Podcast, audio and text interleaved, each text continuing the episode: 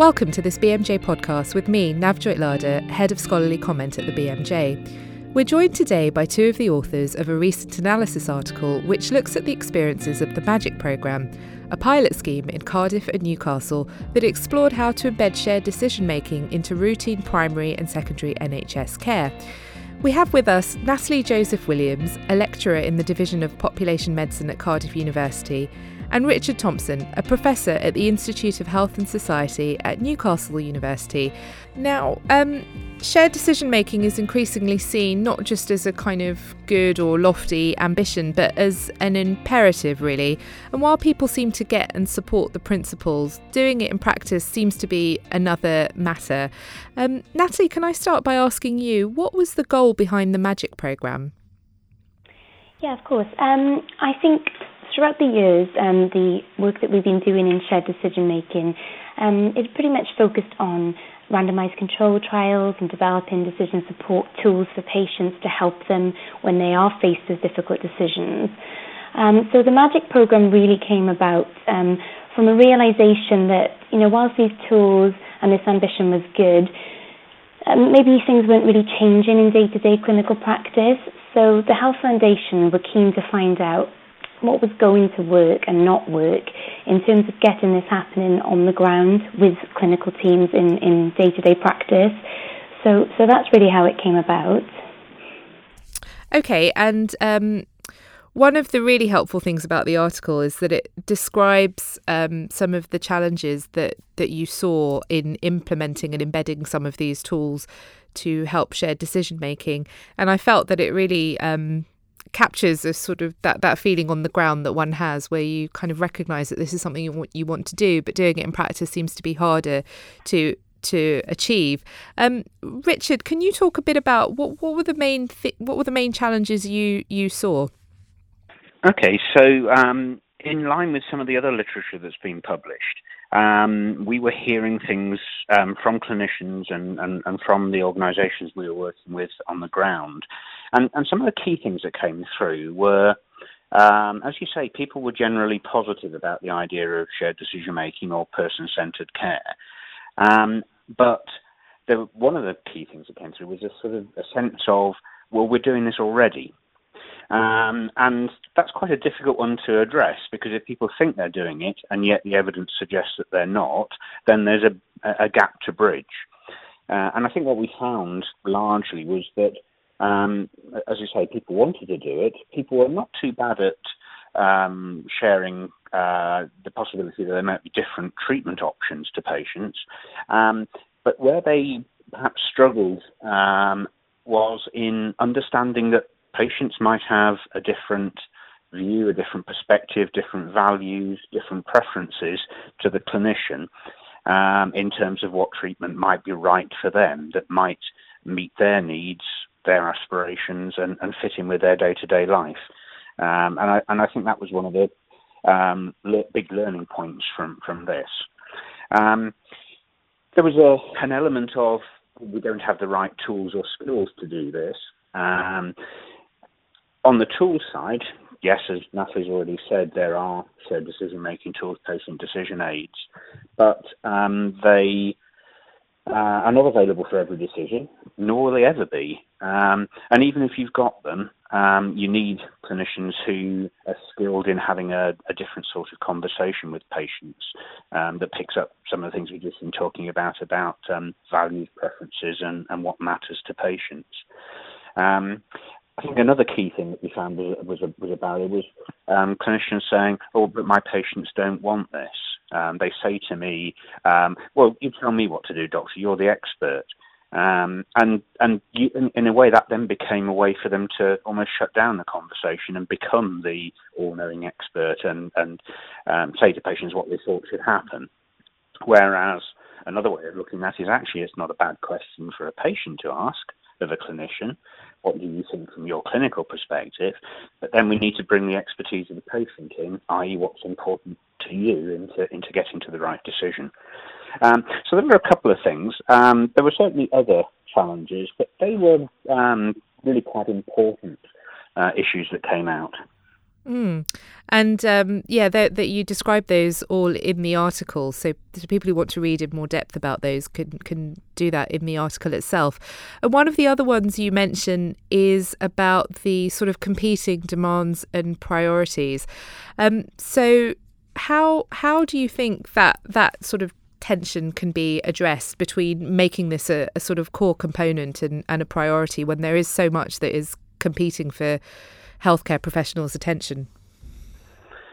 Um, I think part of what we learned here is this isn't something that is additional to what people are doing. It's something that ought to become the core of what they do, and that um, they should begin to recognize that when they appreciate and understand the value of uh, involving patients in decisions, um, in that it's good for them it's better for their clinical expertise, it's good for patients, and it's good for the healthcare system as a whole. It leads to the, the best use of what are limited resources.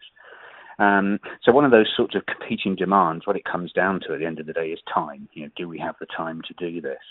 Um, and there are a lot of concerns that you know, having lo- these sorts of conversations with patients will take longer. Um, um, and actually, the evidence is pretty mixed on that. Um, it may take a bit longer, um, but it may mean that you don't have as many follow-up com- consultations because you've um, come to the right sort of decision in the right sort of way with the patient in the first place.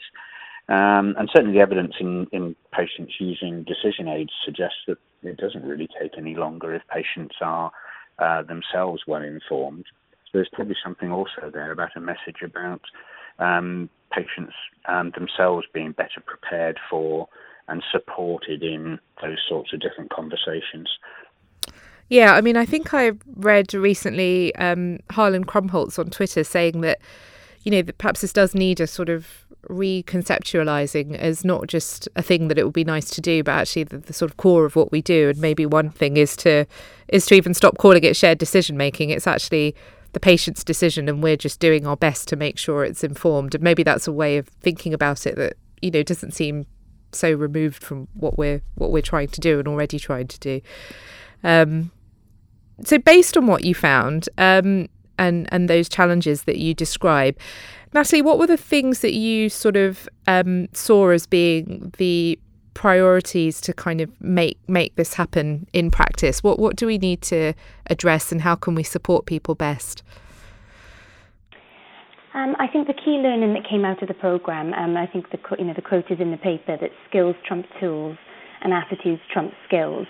So the first thing we need to focus on, and you've just picked up on that, it's changing attitudes about this concept. It's not an additional extra thing that we should be doing with patients if we have time to do it. It's something that should be a core part of every consultation to make sure the patient's having the best care for them.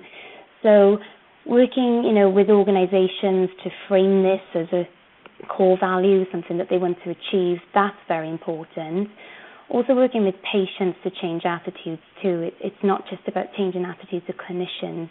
Um, if we don't focus on patients and trying to help them to understand that it should be a normal part of their consultation that they are involved, then we're not going to get very far with this at all. You know, the tools are very helpful, um, but if you're offering those tools to patients who don't feel that they can become engaged, um, because they're not allowed to, or they're going to be um, a difficult patient if they try to be, um, they're not going to work. Um, as I said, skills are very important, um, you know, and, and providing those training opportunities to healthcare professionals. And I think this is why we feel that um, undergraduate education of um, clinicians, you know, that could be doctors, nurses, anyone from any other allied health um, profession, is going to be absolutely key because if we can embed those values at that stage when people are learning how to interact with patients, then it just becomes seen as part of the norm of what you do with that patient. And do you think that is the key to kind of um, changing and developing attitudes? Is is that very early, sort of trying to shape the conversation very early? I think so. Yeah, absolutely. I mean, it's it's very difficult to change attitudes, you know, across all change programs. That's one of the biggest challenges we face. So if we can work to just try to mold those attitudes in some way, um, that's going to be a lot easier than trying to change them. Um, and just as I think it's really important to work with future doctors, nurses, and any healthcare professional, um, I also think that patients of the future are also going to be key if we want this to become routine. So uh, when I say patients of the future, I'm talking about children and young people. Um, so I think it's very important that they start to learn the importance of being involved in their own healthcare and um, the importance of self-management at a very early age. So again, it becomes the norm. It's a normal experience to go in and ask your doctor questions. And if you're told that you have a certain condition, you can have an open conversation about the options that are available. So I'd really like to see it become, um, you know, a, an important part of you know children and young people's education. Um, and I think it would be particularly important for those children and adolescents who are transitioning to adult care um, when they might not be supported by the parents in that consultation anymore. And is that something that um, that you observed during during the pilot? Did you notice any kind of generational differences in attitude? I mean, among healthcare professionals and and among patients. In general, I think the answer to that would be yes. Um, that um, and I do some work with medical students as well, so I'm involved in medical education too, and and I think we are seeing uh, generational differences happening. Um, so, I, I, but I think we've in any change of this size, um, moving something to becoming the norm rather than being seen as something extra, it inevitably takes time, and inevitably you have to approach it from a from a range of different angles. You have to get everything sort of aligned. Um, so yes, it's about education and training, and that needs to start with undergraduate training as uh, and indeed in school education, as as, uh, as Natalie has already said. But it also needs to be a firm and fixed and formal part of postgraduate education, so that um, as we train um, the junior doctors to become consultants, um, the way that they're assessed and evaluated um, uh, in order to get their accreditation sees this as important. And it, it, it still could do more in that respect. So, uh, but then we've got to have all of the other things to, to align, like um, uh, the systems within which we work, um, the um, senior um, board members and executives of, of hospitals recognising this as important, and indeed patients and patient representative groups pushing for this too. It, it's really interesting to think about how how you can effectively make make those kind of attitudinal changes and, and encourage them and support them. Um, particularly in the NHS, which at times, you know, for sta- staff are already working under so much pressure and it's quite a beleaguered system. So, how, how can we do this in a kind of compassionate way that isn't a sort of stick to beat people with, but, you know, at the same time making clear how important it is? I think that's quite a difficult uh, balance. I think there are, again, there are several elements to that. Um, some of it is about making um, uh, skills uh, training available. We developed uh, training across the program, and an important component of that was actually um, bringing people's attitudes to the surface and, and um, getting them to question them uh, and, and share them. Um, and, and so that, that's an important part. It, it, attitudes are so critical that um, if you don't address those in the first instance, then just providing skills training is going to um, be challenging.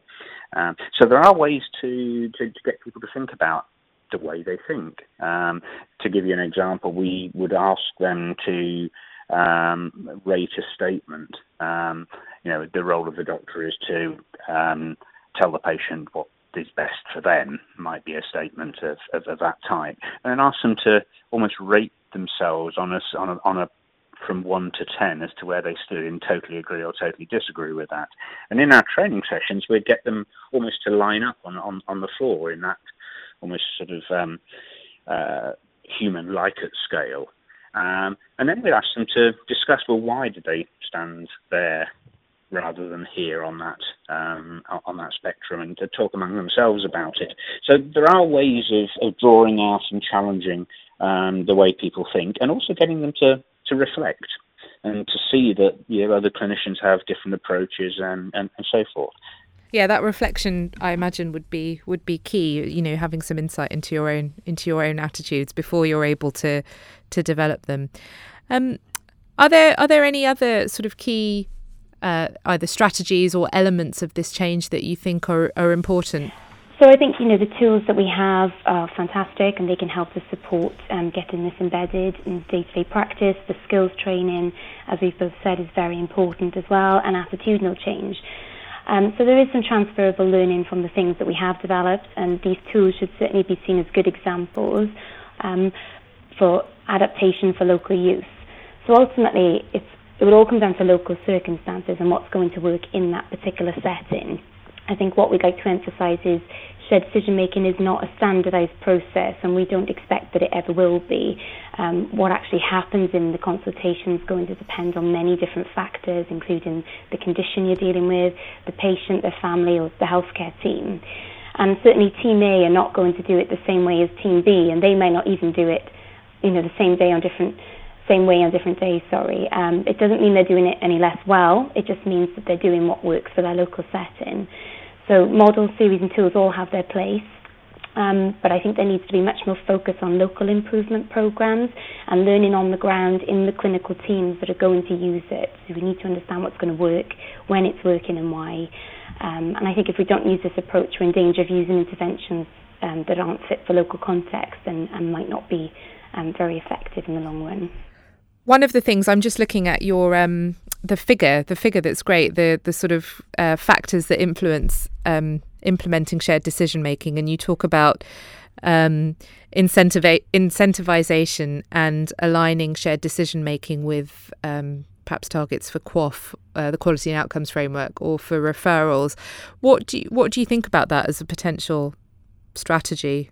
Um, I mean, in terms of you know, we are seeing policies um, certainly coming out of Wales um, and, and, across the UK, but things which are aligning now with patient-centred healthcare. So, you know, we have the Prudent Healthcare Agenda in Wales, which talks about the co-production of health and services, doing what is needed for patients, no more and no less, and reducing unwarranted variation.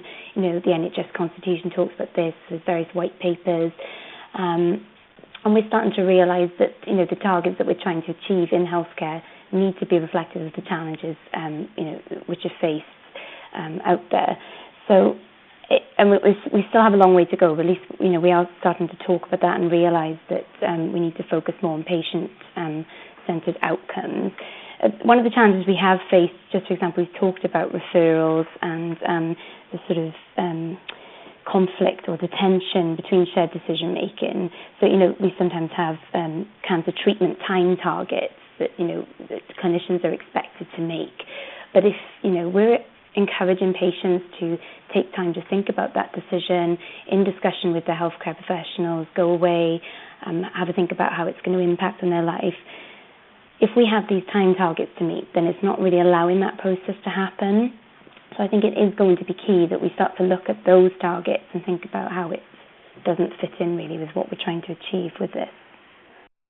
I'm sure Richard could add to that.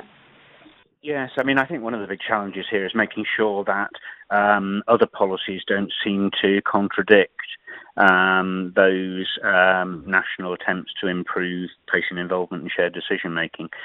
So we may be, as Natalie's already said, um, asking people to make uh, decisions quickly. Um, which may or may not allow time to make informed and well judged decisions and to have those sorts of conversations. We're also increasingly, I think, seeing examples um, in uh, areas of uh, so-called referral management where um, um, GPs are in effect having to refer their patients for um, hospital care and consideration of, of hospital interventions um, through a third party who will decide whether the patient has met a, a clinical threshold for treatment. Um, but that seems to um, be counter to recognizing that different patients have different perspectives and values uh, and may um, uh, wish to pursue different management strategies for their for their treatment or for their problem. So I think that's actually a very good um, current example of where shared decision making involving the patient making the decision that's right for them and um, some of the systems we have in place to reduce referrals uh, may be sending to the mix. Mm. Yeah, and it occurs to me as um, you mentioned co-production, Natalie, that actually one of the one thing that may help enable this is um, the you know co-production of health services of, of at every level with with patients may may address some of this, begin to address some of this, and that's something that we at the BMJ have been advocating as well. Um, I think co-production is very important. Um, we need to make sure that the interventions that we're developing to try to support people to become more engaged and involved in their healthcare management and decisions, we need to make sure they're designed for that community and they're fit for purpose with that local community because every area is very different. Um, so we need to make sure that those people that you're trying to help are involved in that um, development process to make sure that it, it, they are most effective. Great. Well, that seems like a good point for us to take away and think about. Um, Natalie and Richard, thanks so much for joining us today. And that paper, Implementing Shared Decision Making in the NHS Lessons from the MAGIC Programme, is now available on bmj.com.